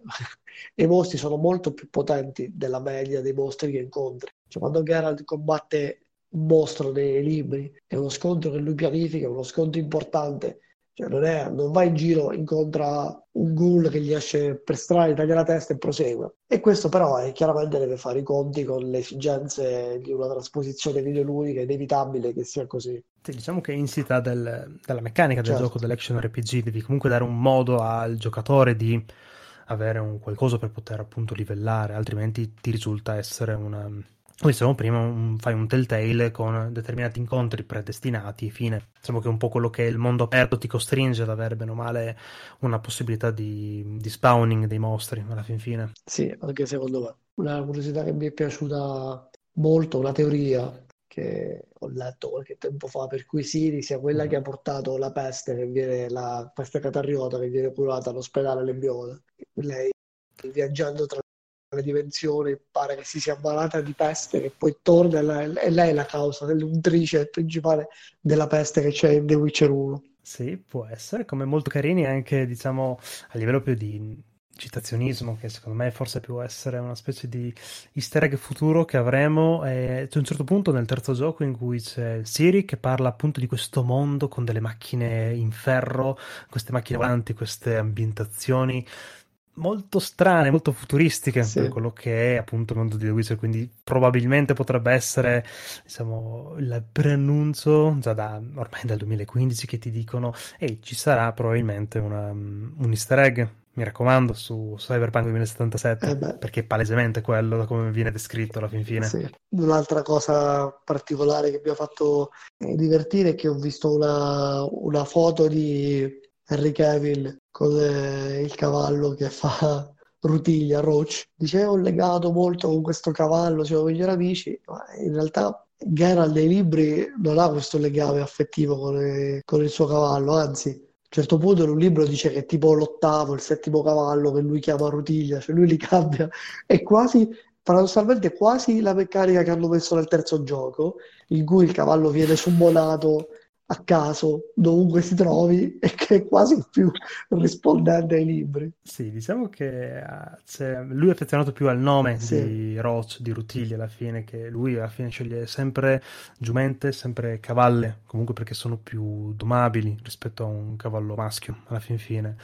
E non c'è questo grande legame d'affezione come c'è nella serie TV, bene o male. Però è una cosa in più alla fine L'ho trovata molto carina il fatto che abbiano voluto dare una sorta di il Witcher e il suo cavallo, il suo amico che lo conduce, che lo accompagna, dai. Sì, sì. Diciamo che era sì, molto sì, simpatica, sì. ma poco attinente a quello che era alla fin fine, a quello che era il personaggio, dai. Rispetto invece ad altri open world, il terzo capitolo di questa saga come si pone? Allora, io devo dire che fino a qualche tempo fa, se tu mi avessi chiesto qual è il migliore open world ti avrei risposto The Witcher 3, però non avevo giocato a Zelda Breath of the Wild. Adesso ti direi che il migliore è Zelda Breath of the Wild per alcune, per alcune car- eh, caratteristiche che secondo me di cui The Witcher 3 è lacunoso, tra cui l'interazione ambientale, la, la fisica e anche la, l'interazione con le,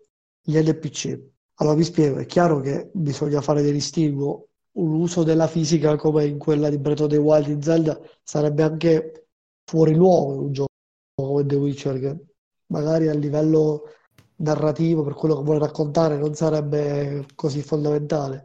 Però sarebbe anche bello per quello che riguarda, quanto riguarda l'uso dei segni e l'uso, ad esempio, delle spade in ambienti angusti in cui la spada si potrebbe impigliare, eccetera, cosa che c'è solo in minima parte in The Witcher 3, che invece c'è in Zelda, sarebbe bello che ci fosse anche in un open world come The Witcher. E altra cosa, anche quello che riguarda l'esplorazione, alla fine l'esplorazione in The Witcher 3 viene presto a noia. È bello girare, è bellissimo, io ho fatto forse 10 giga di screenshots, avrò almeno preso 20 ore a fare schermate. Però tu sai che al di là dei punti di interesse che tu vedi sulla mappa, sono poi sempre quelli molto ripetitivi, niente ti potrà eh, sconvolgere, niente ti potrà sorprendere, non potrai trovare niente di nuovo, di sorpresa rispetto a quello che invece ti può capitare in Zelda in cui sei proprio invogliato a giocare, anche a farmare a volte i mob, perché ogni cosa ti porta un tangibile vantaggio a livello di equip o di eh, sorpresa o di quest o di cosa che trovi anche paradossalmente girando l'angolo o passando una collina. Sono sfumature, però secondo me un prossimo gioco di The Witcher dovrebbe eh, avere una, un'esplorazione eh, più gratificante rispetto a quella che c'è.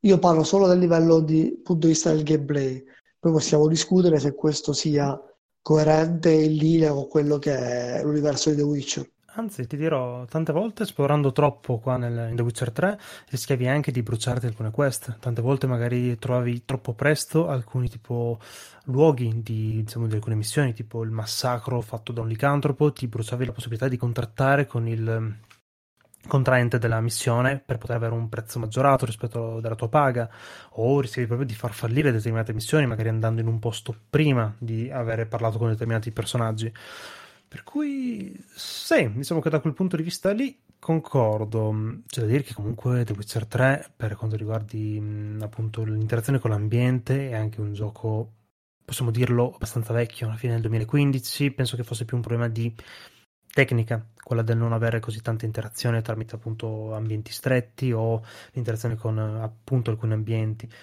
Ma ha colpito il fatto che, tipo nella palude, magari con i gas che mh, emanava, potevi dargli fuoco e appunto utilizzarlo come punto danno ambientale. Quello sì era abbastanza carino anche per poter spingere giù, diciamo, dagli ambienti alti e sopraelevati determinati nemici, anche tramite i vari segni. Oltre, l'ho trovato abbastanza carino. Però sì, effettivamente, forse qualcosina in più ci si potrebbe aspettare sicuramente dal prossimo, dai. Quindi un prossimo è già previsto? Se c'è qualcosa o sono solo rumor? Dal, allora, diciamo che sono anni, allora, da quando è uscito The Witcher 3, da quando hanno fatto uscire l'ultima espansione, loro hanno sempre detto la saga di Geralt è finita qui, però non vuol dire che The Witcher sia morto. Hanno sempre detto, lasciato questa carta aperta, questa porta aperta, questa piccola finestrella lì socchiusa che ti fa sperare e sognare. E hanno confermato recentemente che effettivamente un The Witcher 4 si farà. E a mio avviso ci sono diverse possibilità, bene o male, per un prossimo gioco. Non so Doom cosa ne può pensare, che magari anche lui lo vedo bello, bello carico a riguardo. Sì, sì, no, a me, a me io non ci ho mai creduto che non avrebbero fatto un'altra di Witcher, anzi, l'ho sempre sperato e non so, non so se mi piacerebbe che fosse incentrato su Siri, come si dice. A me piacerebbe molto un gioco in cui tu puoi crearti il tuo Witcher.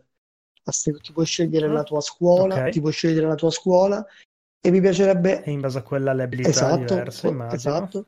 E mi piacerebbe anche, come dicevo prima, so, sarà una mia fissazione, che fosse più incentrato proprio sulla caccia ai mostri e proprio sulla preparazione, anche a discapito di quella che forse è, e non penso che l'abbandoneranno, che è una caratteristica proprio un marchio di fabbrica dei CD Projekt, è quella della componente narrativa.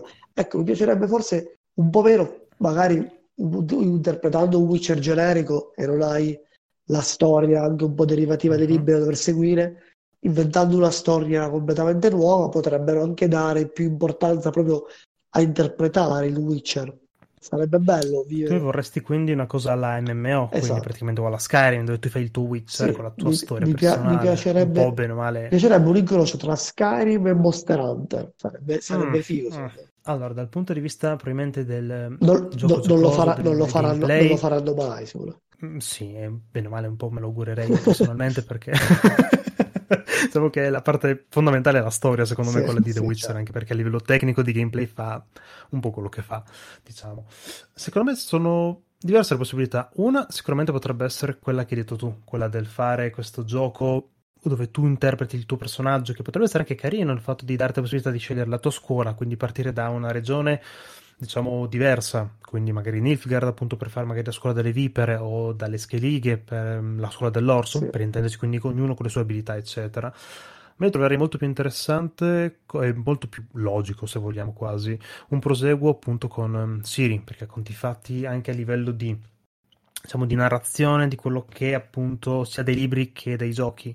Lei, bene o male, è la succe- il successore di, di Geralt in quanto Witcher e viene descritto anche abbastanza bene, soprattutto nei fumetti, perché oltre ai libri ci sono dimenticati di dire sono usciti cinque raccolte di fumetti diverse che vanno a proseguire la storia di, dei giochi praticamente. Altra possibilità potrebbe essere fare se non un prequel, quindi fare magari i giochi basati sui libri, completamente sui libri però togliendo completamente la parte di scelte, diciamo, delle opzioni, che secondo me potrebbe essere la cosa migliore che non doveva esserci neanche in questi giochi qua, perché bene o male con dei personaggi già precostruiti, già comunque con un ampio background scritto in otto libri, darti la possibilità di fare quello che vuoi, cambiare completamente la storia, soprattutto a livello di psiche di determinati personaggi, me la sono sempre vista abbastanza stonata come cosa. Ma invece una cosa anche un po' come poteva essere il primo Dragon Age, anche potendo controllare più personaggi, ad esempio, che ne pensi? Guidare un Witcher e un mago insieme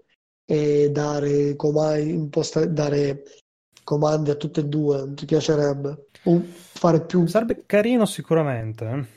Intendiamoci, sarebbe molto, molto bello perché a livello di... Dio ci scampi da questa cosa. Perché il primo, aspetta, sarebbe interessante come possibilità. Il primo ma... Dragon Age, non gli altri, il primo, solamente il primo. eh sì, appunto. No, nei giochi col party, dopo cominci a pensare a turni, per cose lì. Ma...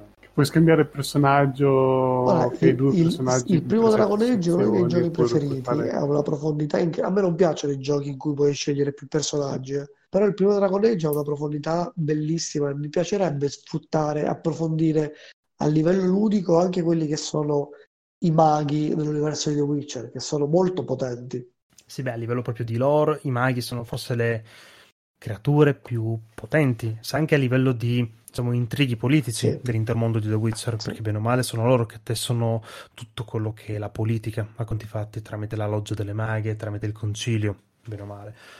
Per cui sì, sicuramente potrebbe essere interessante, però a quel punto di vista lì ti dirò, per me non, so. sarebbe quasi più The Witcher, sì, sarebbe sì. solamente un gioco X con l'ambientazione, esatto. bene o male. Ma, ma, infatti io penso che sicuramente faranno un gioco nel, nel segno della continuità fortemente story driven è, è anche giusto perché quello lo sanno fare, sicuramente è una cosa che sanno fare molto bene. Però non so che cosa potrebbero raccontare al di là di questo adesso ancora con quei personaggi se non pescare da, da trame parallele, alternative o inventare di sana pianta e a quel punto, boh, Beh, non lo so. Diciamo che tecnicamente se prendiamo proprio l'ipotesi massima di avere una Siri come protagonista, ok? Con il suo potere appunto di essere la dama dello spazio e del tempo, tu puoi praticamente fare quello che vuoi, anche semplicemente con i portali, anche basti solo pensare a Uh, gli easter egg che hanno messo in altri giochi, quindi tipo in Soul Calibur, dove ti hanno giustificato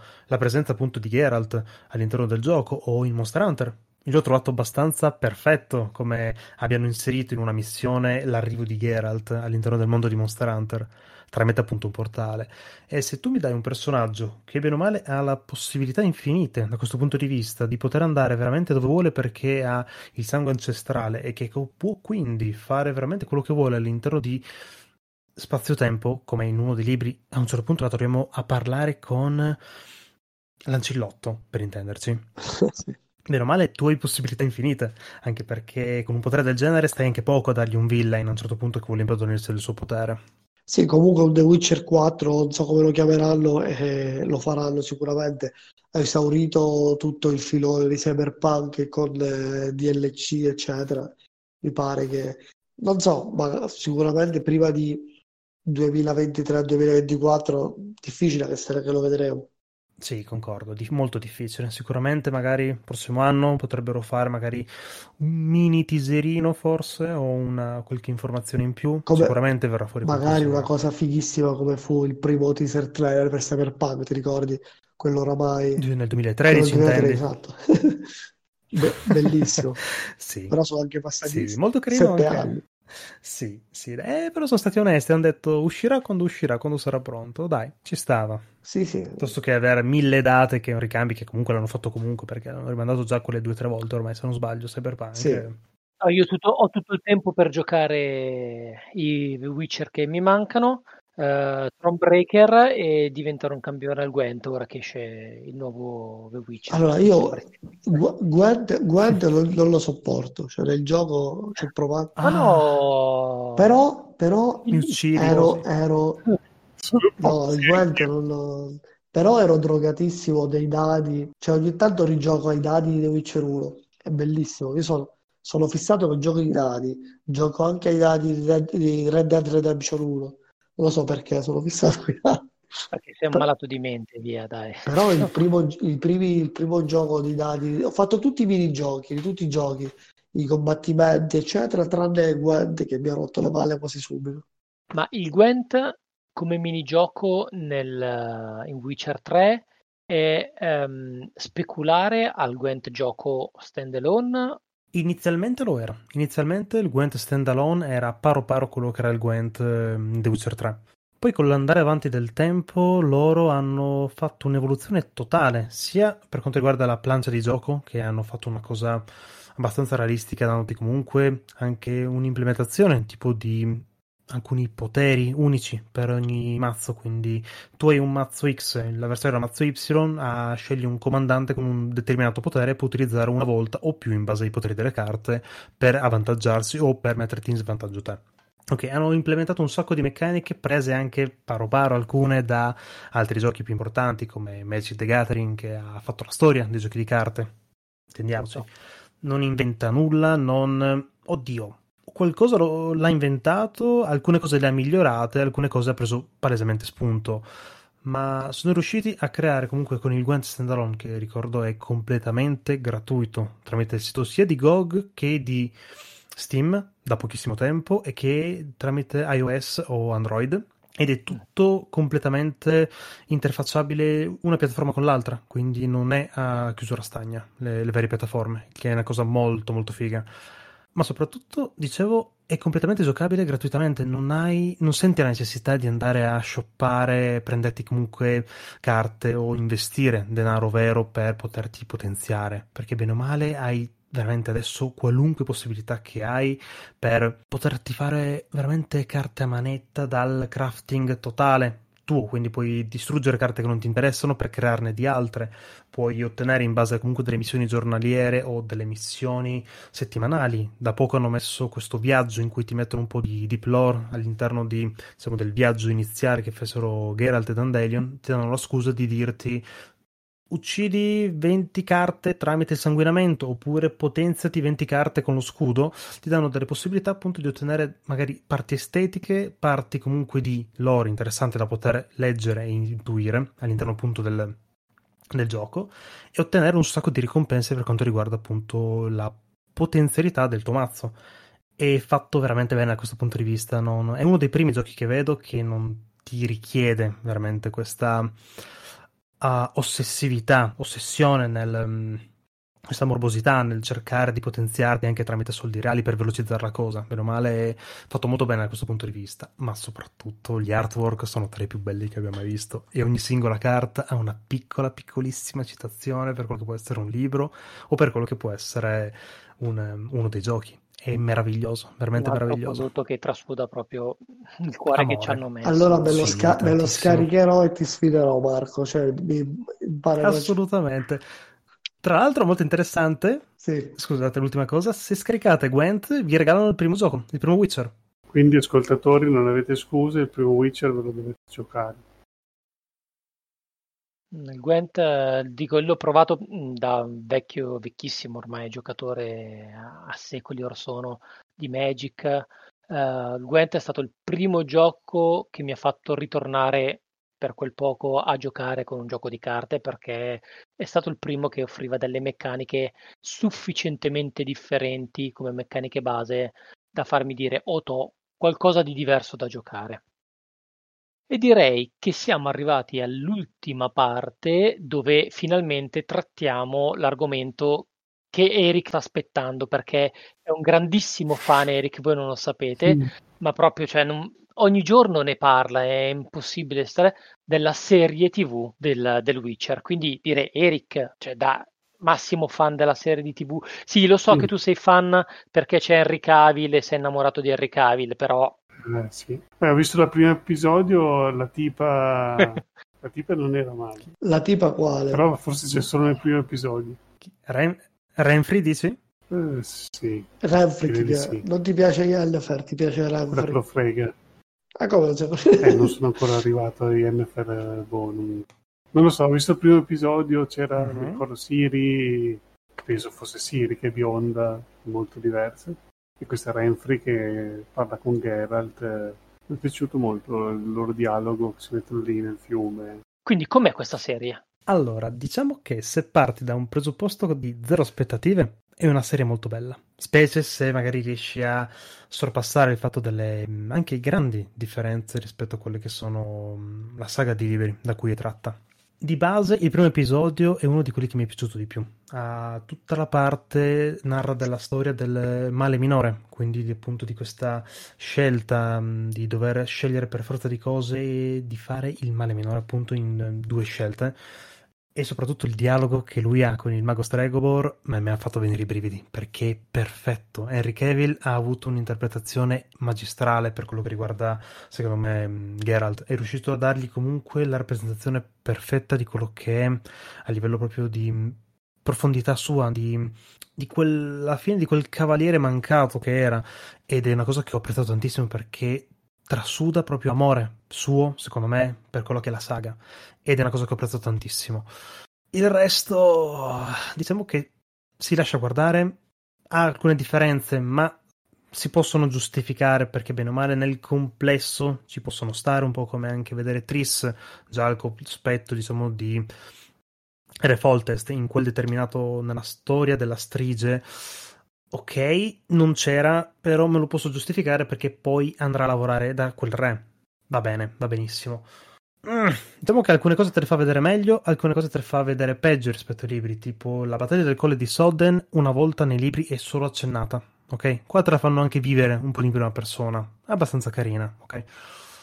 È bellino, è un po' confusionaria perché fa tanti salti temporali senza darti un minimo accenno a, a schermo di tipo 30 anni prima o mettendoti una piccola data o devi un attimino capire tu quello che diciamo il, il contesto, quindi magari le differenze magari dell'abbigliamento di Geralt, le differenze come cicatrici, le differenze del mondo effettivamente o di determinati personaggi finché non ti abitui a sentirli chiamare per nome.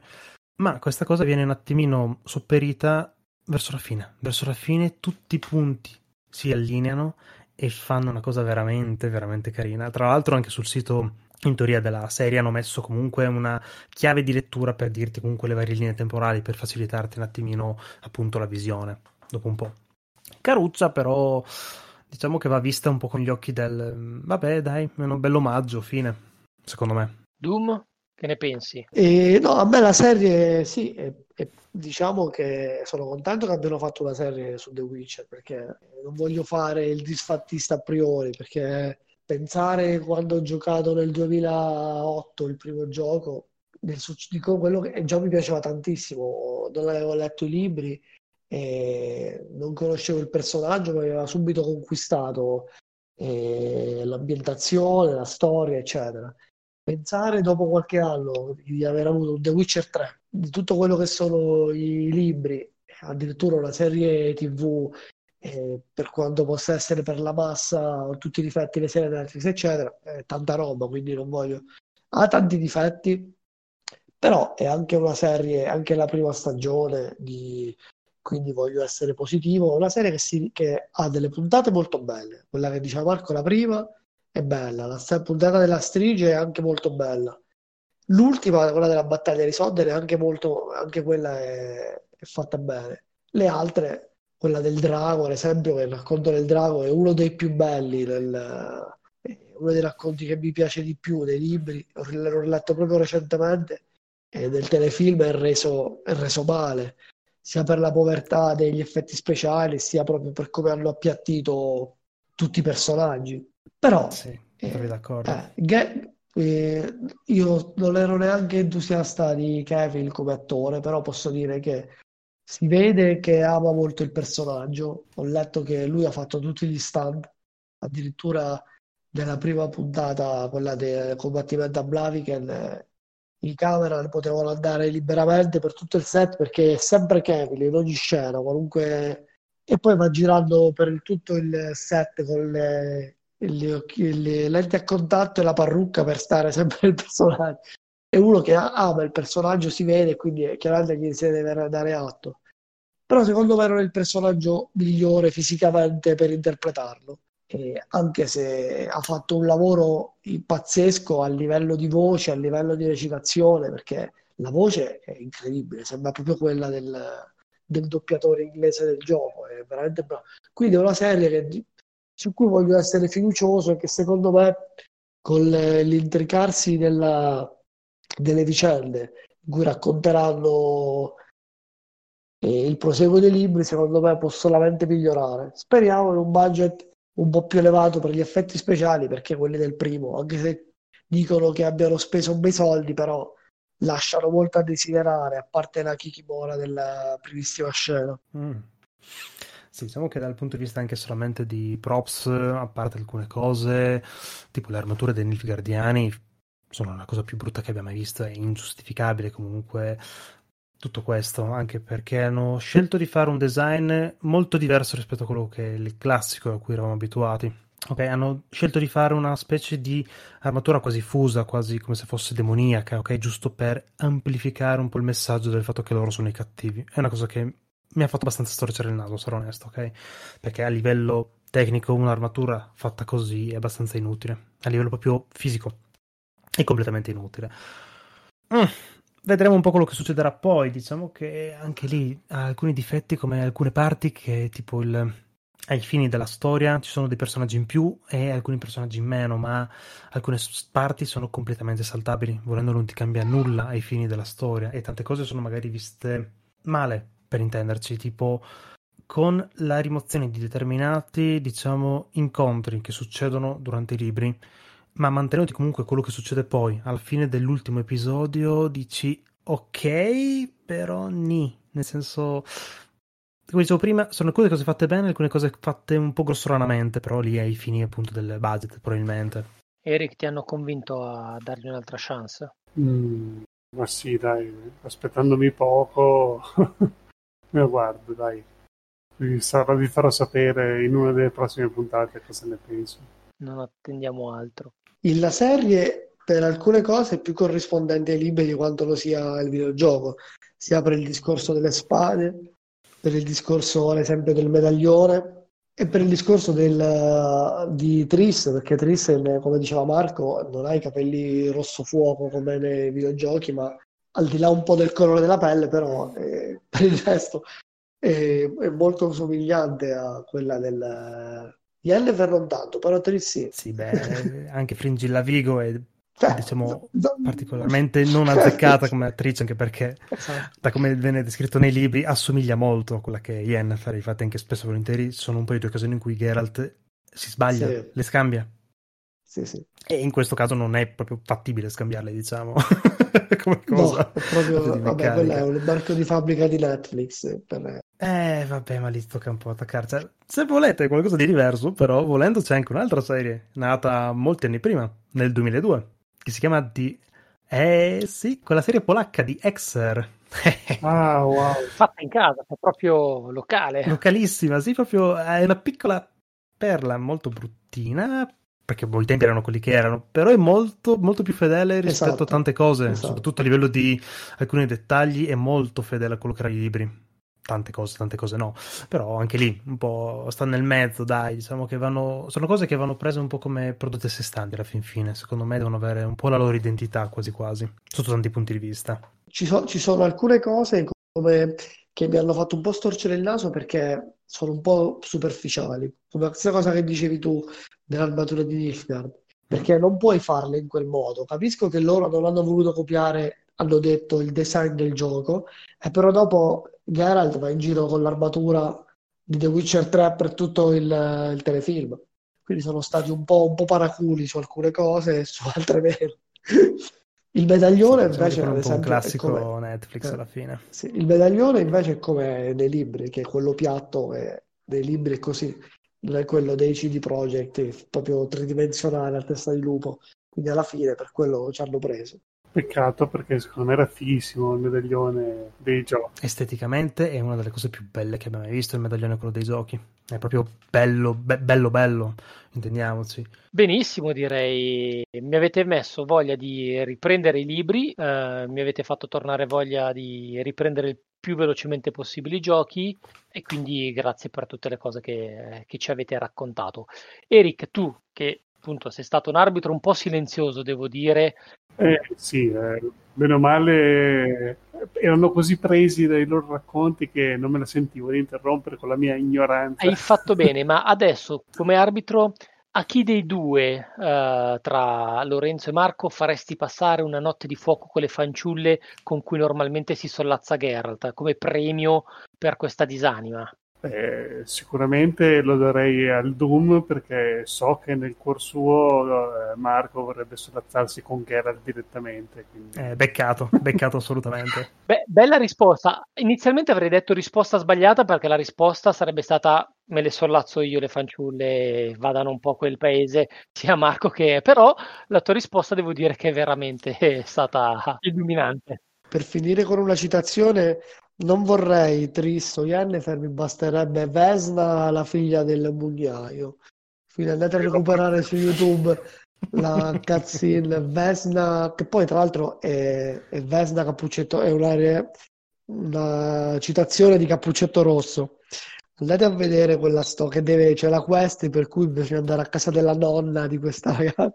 Quindi andate a vedere poi la fine che fa questa ragazza nel mulino con Geralt. No, però adesso vogliamo sapere dai due espertoni e la loro scelta se io so già però ve lo chiedo perché gli ascoltatori magari non vi conoscono come vi conosco io. Yennefer o Tris secco ci stanno già pensando troppo.